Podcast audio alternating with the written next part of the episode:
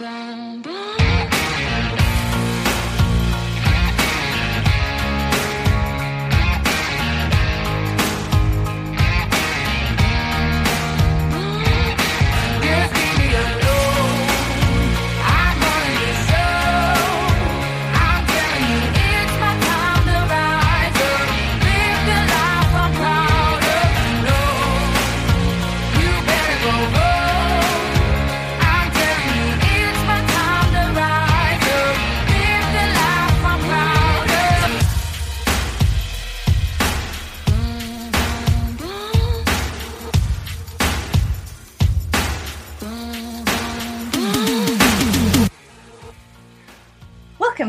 To Women of ABpoli. I'm your host, Deirdre Mitchell MacLean. And I'm your co host, Kathleen Smith, aka Kiki Planet. So today we have Dr. Cynthia Puddu, who's an assistant professor in the Bachelor of Physical Education Transfer at Grant MacEwan University in Edmonton. She completed her PhD with a research project entitled Voices from the Streets, and she's a community advocate, researcher, and writer. Welcome, Cynthia. Thank you. And we also have Dr. Christine Gibson. She's a family physician in Calgary with a background in justice work, medical education, and global health. And she's also a facilitator, speaker, and writer. Welcome, Christine. Thanks. The reason that I had brought you both together is because you both have a background in community. Let's bring that forward for our listeners. Cynthia, you began your education in kinesiology did you expect you did you expect that to take you to a dissertation on teen homelessness? Uh, no. No. no, in fact, uh, my undergraduate, I worked with athletes. Um, I was as an as a athletic therapist. That that was a really long time ago, but uh, it was quite a journey. Uh, the journey between my undergrad and then my master's, which was still related to athletes and dance. And it took me to teaching, teaching health and health promotion, and which uh, luckily got me uh, the amazing job that I still have 20 years later at Grant MacEwan. And as part of that, I started trying to get my students into the community. Teaching health and health promotion, things evolve. And, you know, when I taught in the mid 90s, it was all about personal health and personal responsibility for your health. And, you know, things evolved and you start, I mean, I think we've always known this, but I think more in health research and in, in health promotion, uh, really starting to focus on the social determinants of health and looking at how your environment and how housing and poverty and income inequality are actually key determinants of health and, and have much greater impacts on the health of a population than any amount of exercise or eating properly will because those things those determinants actually impact your ability to do all those personal responsibility things that mm. we uh, tell people to do and so that brought me into the community, into working with, uh, into bringing my students into the community to get a better understanding of poverty in Edmonton. And, and that led to my connection with my community partners in Edmonton, work with youth experiencing homelessness, and, and led me to just get a better understanding of what's happening in Edmonton. And, you know, initially it was a small I just want to see how the arena redevelopment in Edmonton was going to affect uh, youth experiencing homelessness downtown. Uh, but it really led me down a path to much greater things of how government policies impact poverty and homelessness, neoliberal ideologies, settler colonialism, financialization of housing, all that kind of stuff. Those all just are this vicious circle that just continually perpetuates that cycle of, of poverty and homelessness. If we don't change things at the policy level, um, if we don't understand how we've turned housing into a market as opposed to a right, treating house, housing as, as, a, as part of the market economy as opposed to housing as human right. It's just going to continually perpetuate the issues of, of homelessness. Christine, I see you. I see you nodding a lot. So, as a as a medical doctor, I mean, you expected to be engaged with people at the community level, but how did you get into your particular interest, which seems to be stress reduction? Health and well-being okay that part makes sense i started to understand about social determinants of health pretty early on because when I worked uh, as a medical student in Toronto and then in the Northeast community in Calgary, it seemed that the postal code and the life circumstances and events had so much more to do with what I was seeing in front of me than, you know, anything else. When I was reasonably early into my career, like probably seven years in, I started a, a master's in medical education. And as a part of that, I was asked to create a residency program here in global health, which has now been renamed Health Equity. So it's really examining what are the external factors that, in terms of people not having their basic needs met, will affect health. So I created that residency program in 2007 and I ran it for about six years. So, health equity has been the lens that I see health care for the vast majority of my career. The mental health piece became more apparent when I trained in medicine 20 uh, some years ago, we didn't really understand the root causes of ill health and, and the pendulum would swing back and forth as to whether stress contributed or not. But there's been some really clear studies since then. So Kaiser Permanente did a large study uh, within the last 15 years in California, examining 10,000 people in, you know, a middle class uh, cohort. And that resulted in something called the Adverse Childhood Experiences research study. And what we understood at that point was that for every difficult thing that a kid goes through, so we're talking emotional physical neglect, a parent suffering with addictions, witnessing or being part of domestic violence, but also not having your needs met. So having to go to school without, you know, eating or not, you know, having new, new clothes and trying to make do with what. So, so poverty was certainly one of those we call them ACEs. All of this knowledge became more available to me after I finished medical school. And, and the pieces started fitting a lot clearer that people who go through these challenges as kids, it rewires their nervous system and it sets them up for a very different life unless you can do nervous system remodeling. So that's really what I try to do with a lot of my mental health work is just saying, well, how does your body react to the stress of going through these really challenging experiences? And what can we do um, to try to mitigate that in terms of what your nervous system is doing now and the manifestations for your physical and your mental health so both of these together like uh like cynthia you're you're really coming at it from physical aspect. And christine you having that opportunity to see how the mental health really affects it all are are we doing more work now that actually teams up both of those perspectives in collaboration with each other? Because that's something that I mean that seems to pop out in other let's say policy issues that people have is that it's it's so um, it's a silo it's the silo it's not they're not looking at multiple variants i suppose so is that something that like are you seeing that? Are you helping to contribute to making that not happen any longer? in public health, that understanding is there of the connection between the mental, the physical, uh, the social, the economic. I, I think, uh, you know, not being a medical doctor, but I believe that's probably shifting in, in medicine as well. But definitely from a public health perspective, we know that it's all intertwined and interrelated. And um, also, like I said, those determinants, you know, we, you talk about, oh, now I think like 16 in Canada, 16 different determinants of health have been identified immigrant status, indigenous ancestry, all these kinds of things. Um, but they're all intertwined as well, right? Like housing is a determinant of health, education is a determinant of health. But if you're living in poverty, it's difficult to find housing, and the type of education you might get uh, is going to be impacted. So, so even though we identify all these different determinants of health, they're they're all molds and intertwined and come together to impact both health at a at a personal level, but uh, especially at a population level. Like if you're looking at the whole um, province of Alberta or country of Canada, those are all things that are going to, to impact your health. And, and Christine made a really interesting comment about looking at the postal codes. You know, there, there was a report, I can't remember, it's got to be 10 years ago that uh, in Edmonton, that if your postal code was within the downtown city core, your life expectancy was significantly lower than those of uh, whose postal code was in uh, in and around uh, you know the donut of of Edmonton, right? There's a downtown wow. city core and people that are moving out to the the periphery of the city.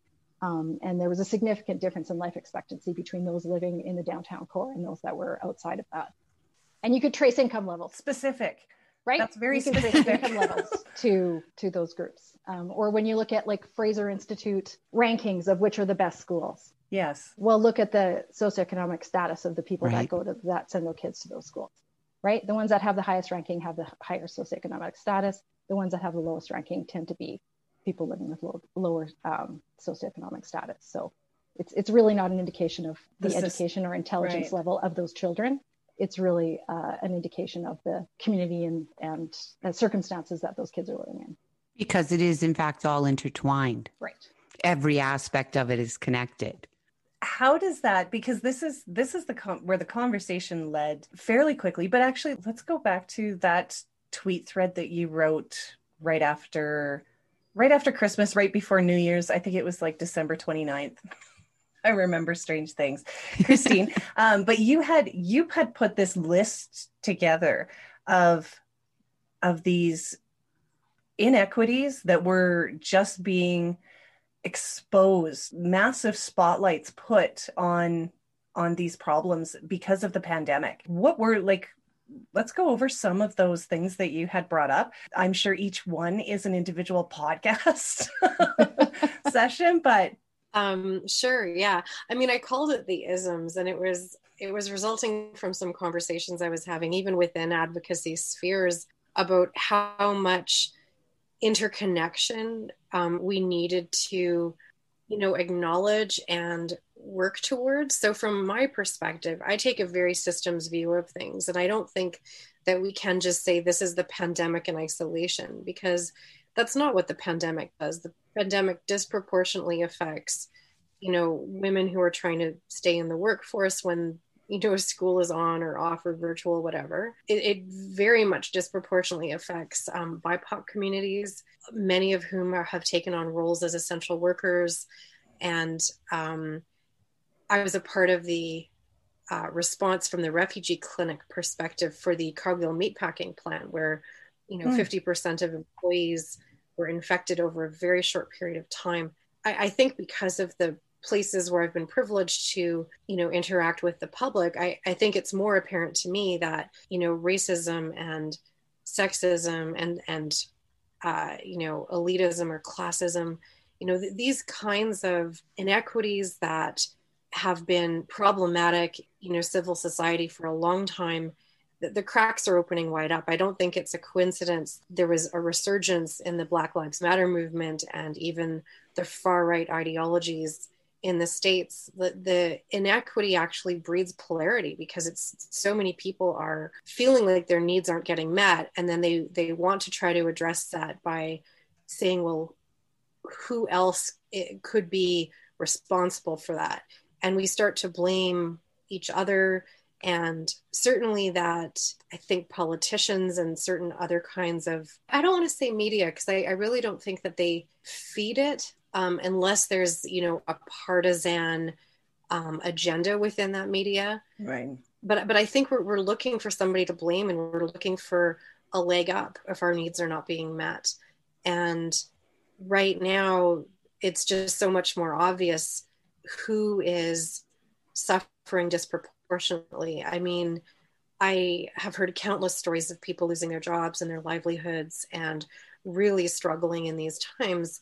Yet there was a survey not long ago showing that Canada's billionaires and millionaires, well, like extreme amounts of wealth, they are getting wealthier in this time. So yeah Mhm. to me, these cracks in our system are just dramatically widening right now and that was really what the tweet thread was about was we, we don't just need to address the pandemic the pandemic and its manifestations are a symptom of much bigger problems at the system level Uh, I think the pandemic is shining a light on the system inequity, systemic inequities that have always existed. And, and you know, it's it's interesting when I was when I was you know working on my PhD and learning all about determinants of health and, and those kinds of things. What what infuriated me was reading the articles, you know, it, articles that came out the 40s and the 50s talking about the social gradient of health. So this was research that was done in in England looking at uh, different factories and the people that were in uh, the parts of the factory where they were paid less, definitely had worse health outcomes than the managers and the people that were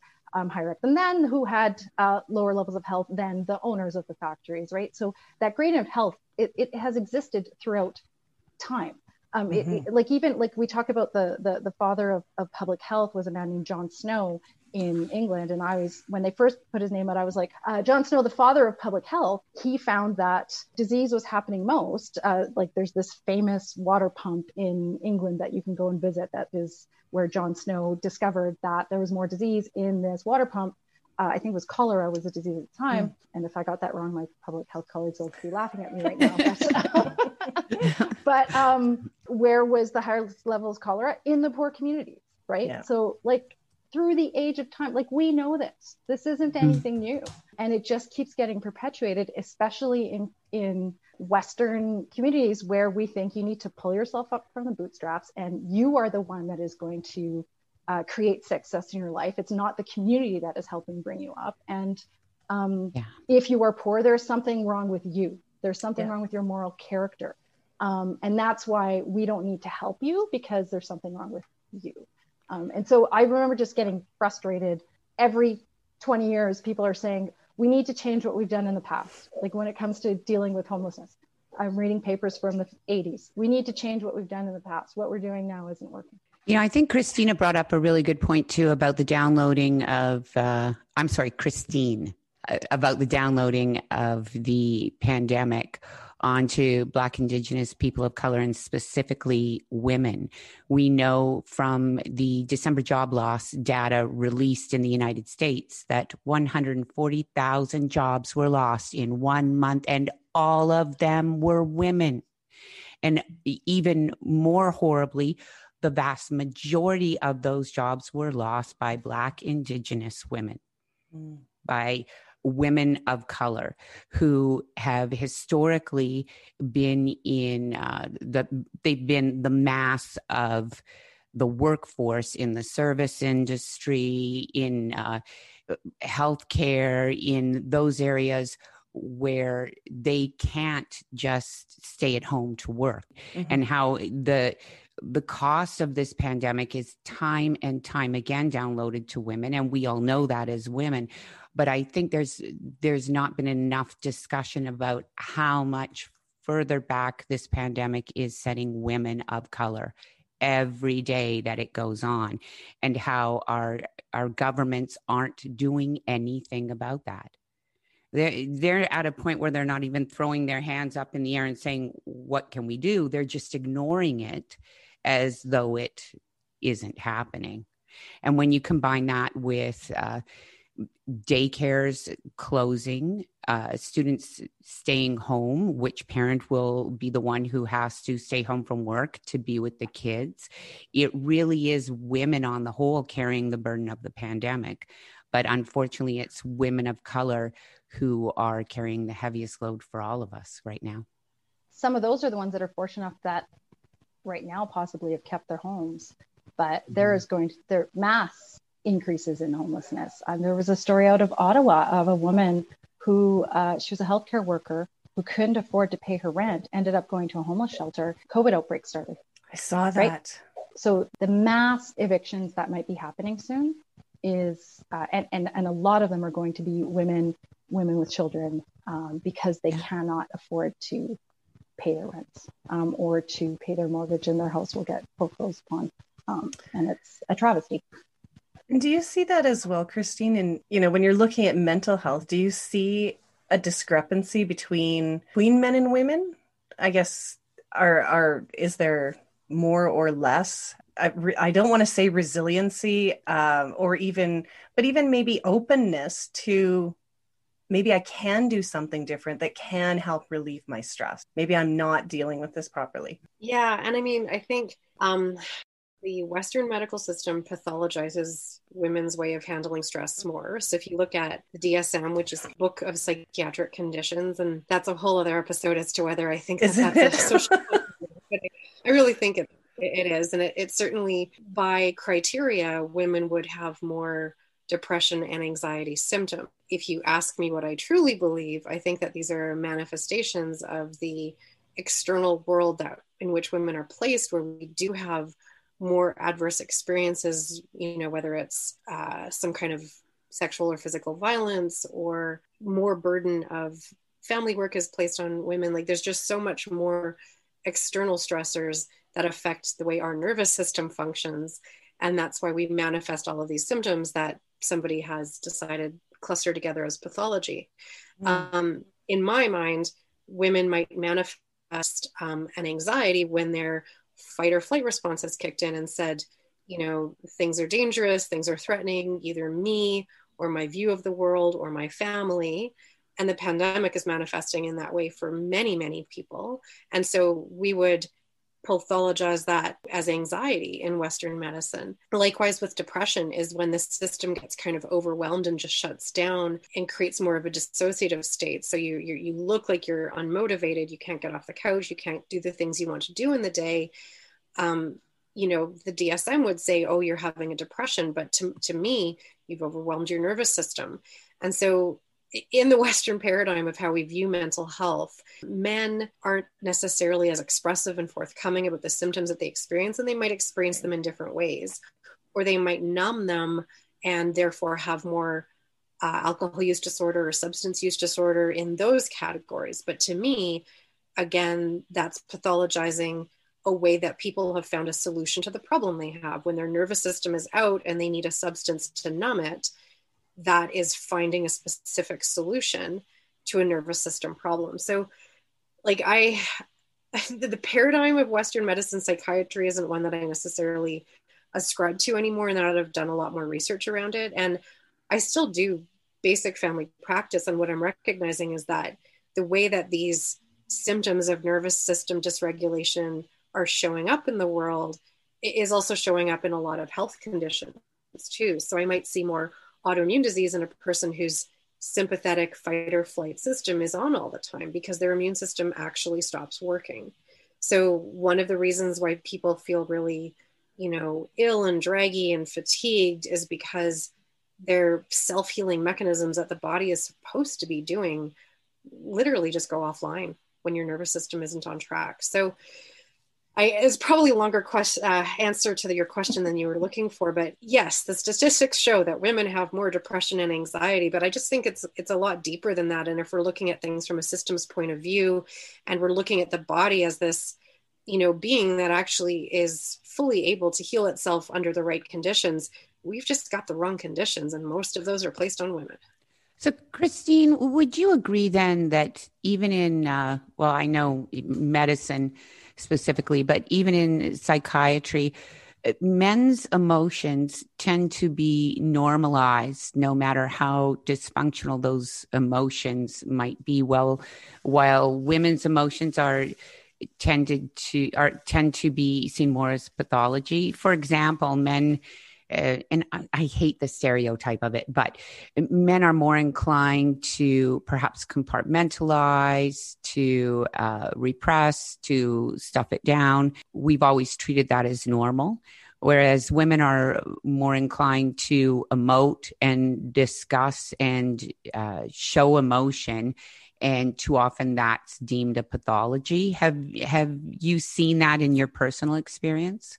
I hate to do this one and give you another long um, winded explanation. I, I don't see gender as a binary in that way. Um, okay. And I think that there are certain characteristics that have succeeded through Western colonial society for a long time. And those kinds of characteristics, both people who identify as male or female um, have exhibited that have led them to a more kind of leadership position. And so society values what you're describing, you know, stuffing it down, not emoting. You know, you certainly wouldn't cry in a meeting if you're the CEO. And so whether you're in a male body or a female body or something in between, if you show up in that way, society rewards you. So that's the way I would see it.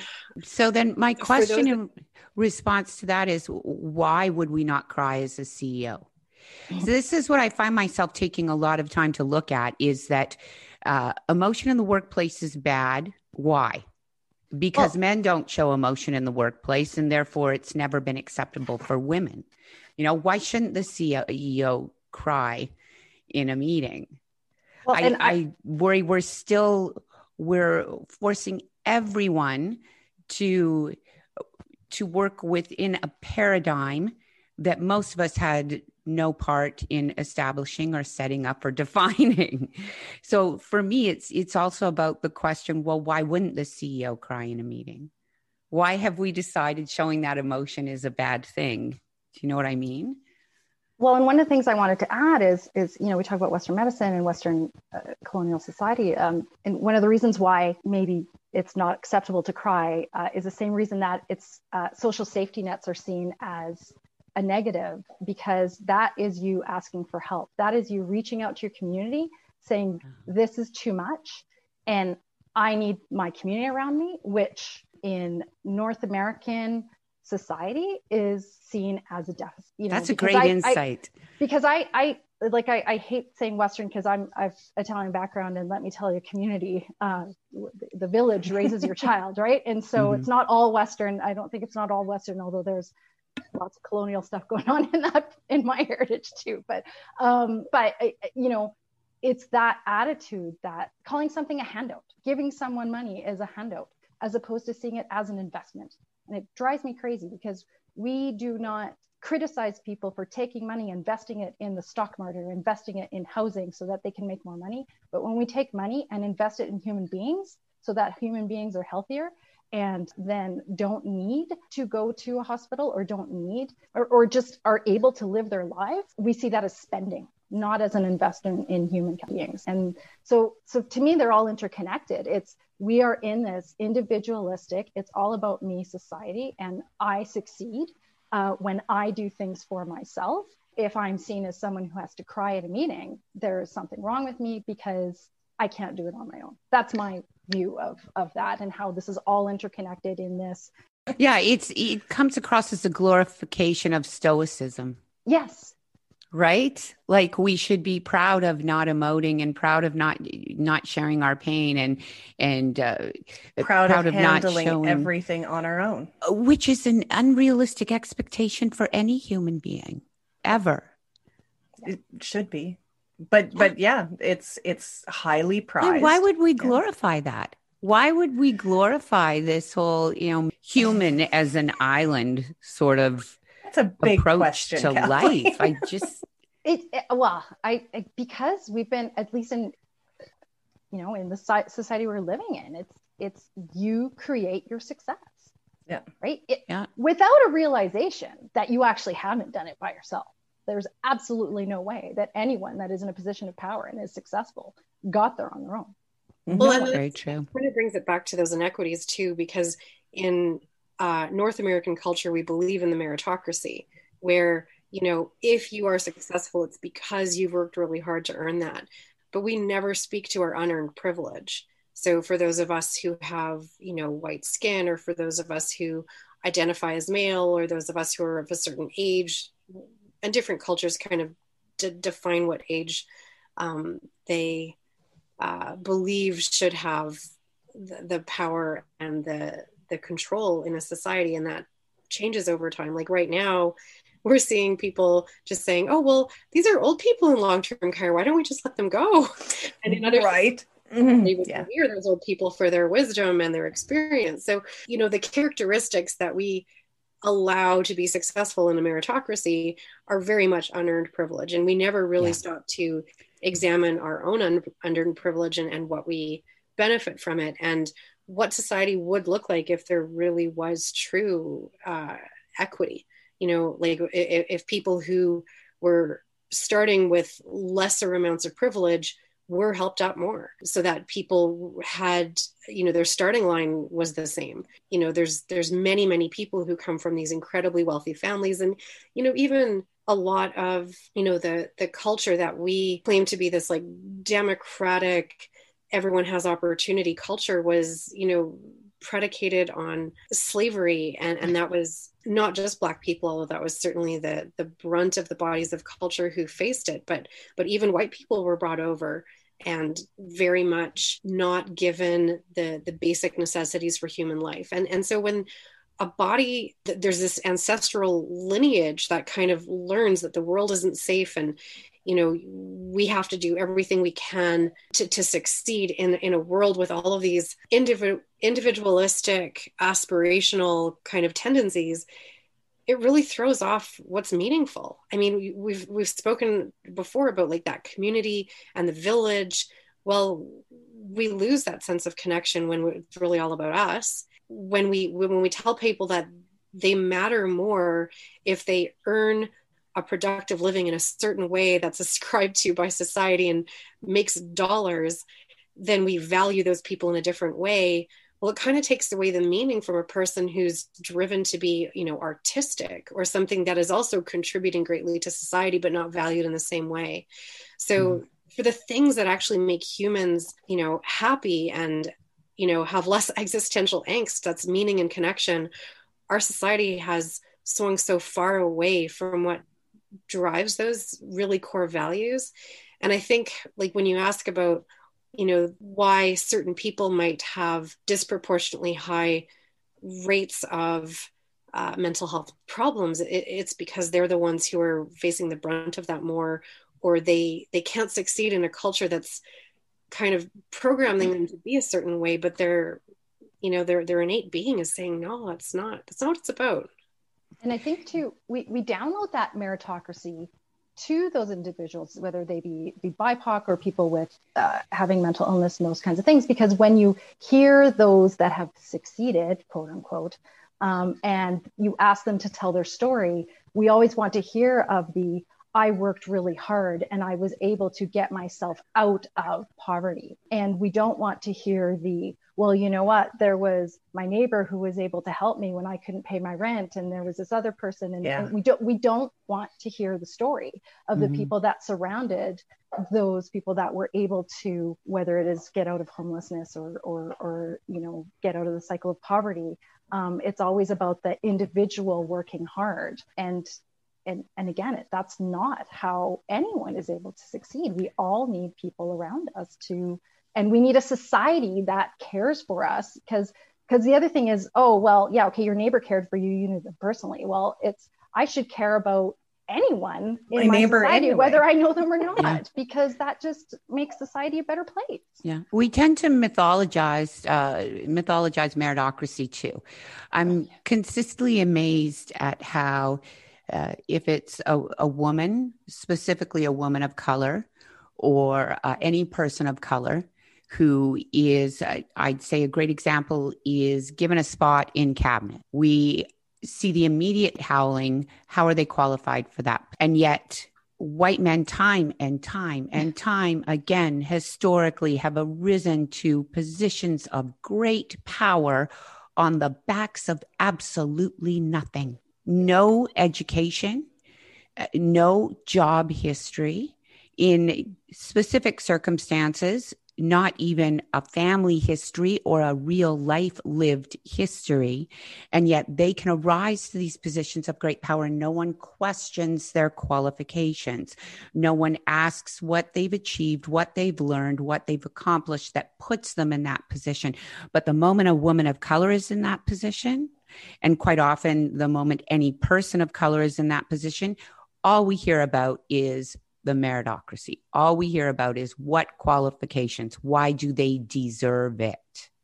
And these aren't questions we ask of the faction that has decided how our society and culture are going to be managed and who's going to be in charge. Which is why they don't, those individuals that are in uh, positions of power, um, many of them in this province, uh, mm-hmm. don't believe in assisting. It, like they they think that you need to cut AISH. They think that we don't need to um, support people that are living in poverty as much as we do. That we don't need to provide housing. Um, that you know, and and we're going to reward the other guys in positions of power in the big corporations because yeah. they've worked hard.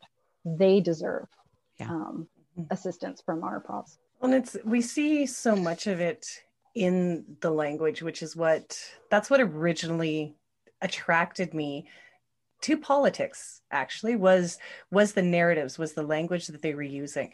And i should have spent more time in psych classes. I took philosophy instead because i liked arguing more. But the under but the understanding and luckily i still kept all of my books. So i, I go back to my psych books actually more often because that's what will help me kind of understand some of this. And you know the first thing that i had seen was was the the advertising things that were behind or sorry the psychology behind advertising the foot in the door the like all of these things that that we use for sales but they're they're equally effective in politics. And it's actually very interesting to see this. And and i do i dissect the language. And as we were just talking there well who's important? Job creator we're not talking about employees we're talking about the job creators they're the ones that are important as long as they're successful well they'll help employees, right? Well, then they'll just give everybody jobs. And that's not how it works either. well, let's go back the, to the whole meritocracy conversation. Say, well, or but... the, trickle down economics myth yeah. that yeah. has been perpetuated since the 80s, right? Like Reagan, who everyone thinks was, well, was the master of that. And now 50 years later, we know that it was useless. Like it does not work um, only the rich we're seeing it right now like you said because of the pandemic the rich are getting richer and the poor are yeah. getting poorer and that inequity it's really interesting because you can look at other research that looks at looks at income inequality and the further gap you have between the rich and the poor you actually have higher levels of or, or sorry, lower levels of health, not just in the poor, but actually in the entire society. You know, like increase people have more stress, more fear, right? If you're l- looking in a in living in an inequitable society, there is more fear because the rich are going to fear, the poor are going to steal from them or, or whatever it is, mm-hmm. right? And so, because so, a lot of people think when they hear poverty and health, they think it's only the poor that are impacted, but it's actually the entire society that's impacted when you have large amounts of inequity between between the rich and the poor. Mm-hmm. Well, and so this was you know the the theme is always kind of up for maybe it'll make it in maybe it won't but we keep circling back to this so you know uh income income and and financial security is huge, but there are all of these issues with achieving that for for many individuals, be it education, be it health. Um, there's there there's so many reasons why some people don't. I always looked at it as it's a pyramid. There's only room for a few people at the top because if everyone was at the top, if it was this way, it wouldn't work. That's why there's only one CEO. That's why you've got a few more managers and you've got a few more middle managers, but the majority of people are working at the bottom and and supporting everything else. When we talk about and you know like there's been uh, the first the first pilot in Canada was in the 70s in Manitoba where they did their um, universal basic income. Uh, big health uh, impact right? And the last one was in Ontario. They wanted it to go for two years. It only went for one, but they still got something out of it. And one of the big ones, again, was health. We know that a little bit more income security helps everyone. We know that that reduces the stress on the healthcare system. We know it reduces stress on mental health and on the family and therefore on children and everybody else in the family. So, I mean, it was it was kind of it has been one of these um I don't want to say pie in the sky but sort of until CERB. CERB came along and all of a sudden people said, "Look, how many people didn't become homeless because of CERB? How many people were still able to put food on the table because of CERB? All of a sudden, there's more people to look at and say, how did this affect their lives?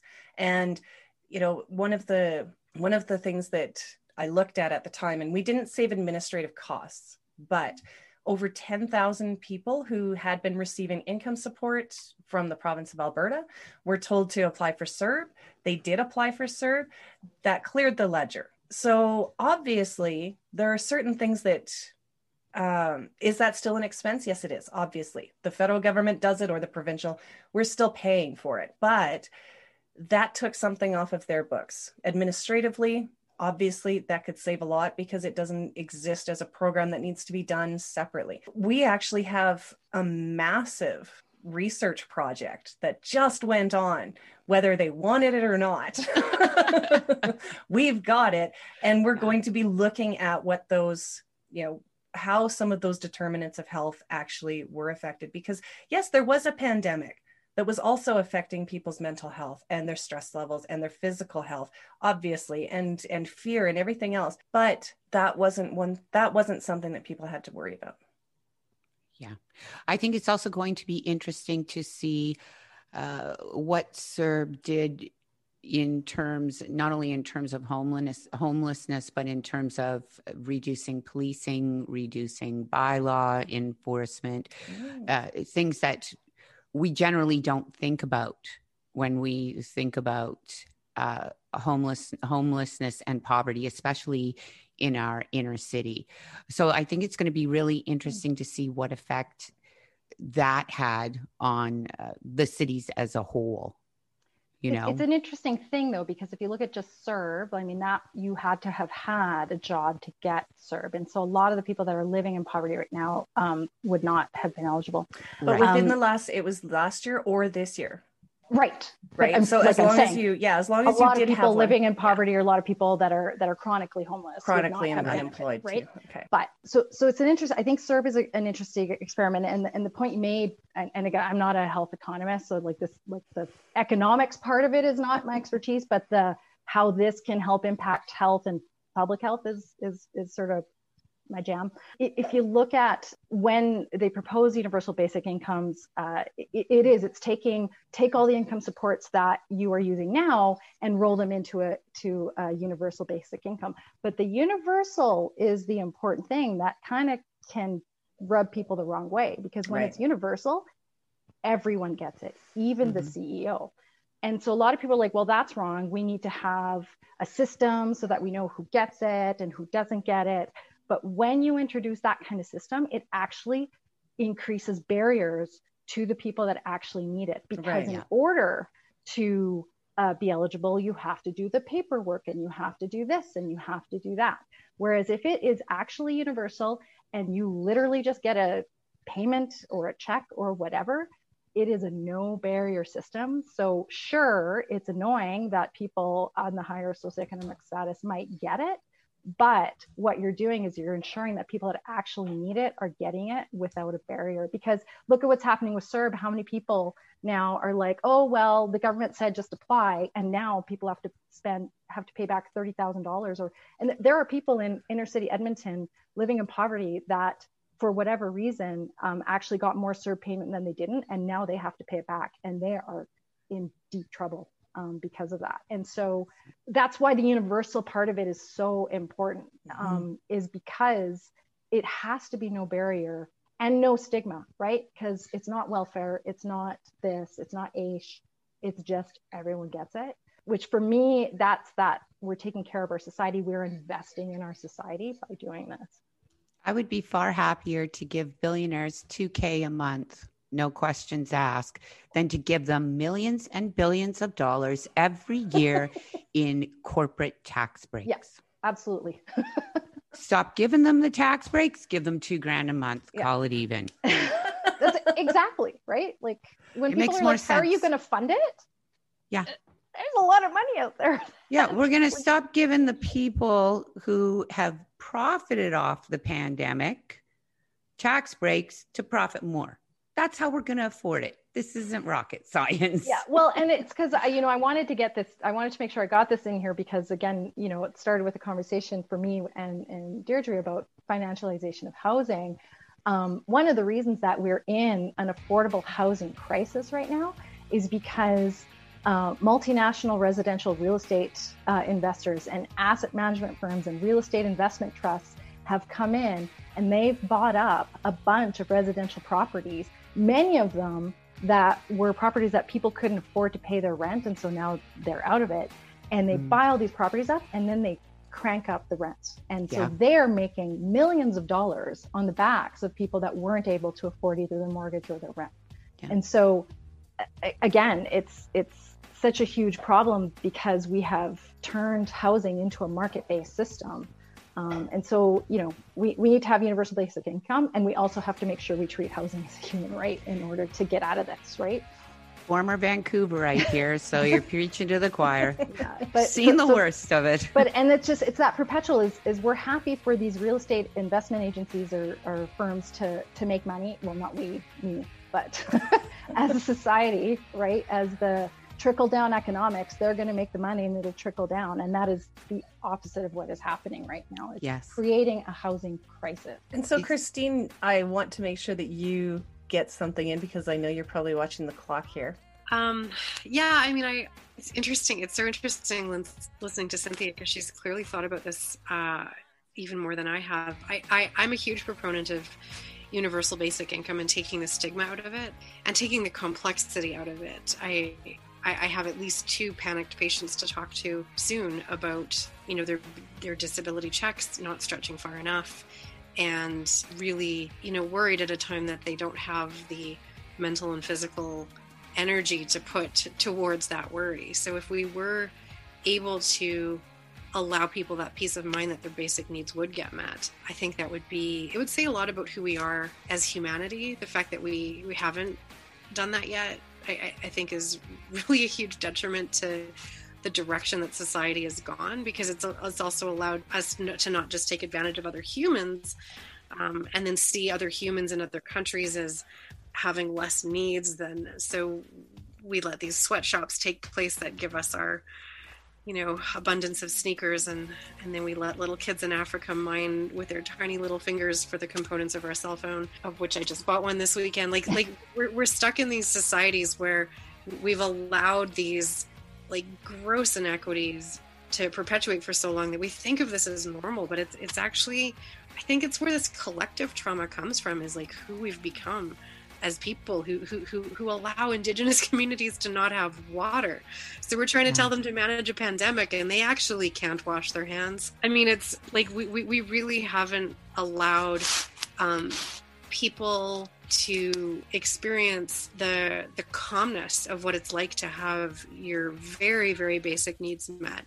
Um, one in seven children in Canada were food insecure pre-pandemic. I don't even want to dream of what those numbers look like now. Um, but but the fact that we've allowed that as a society and we think of that as normal.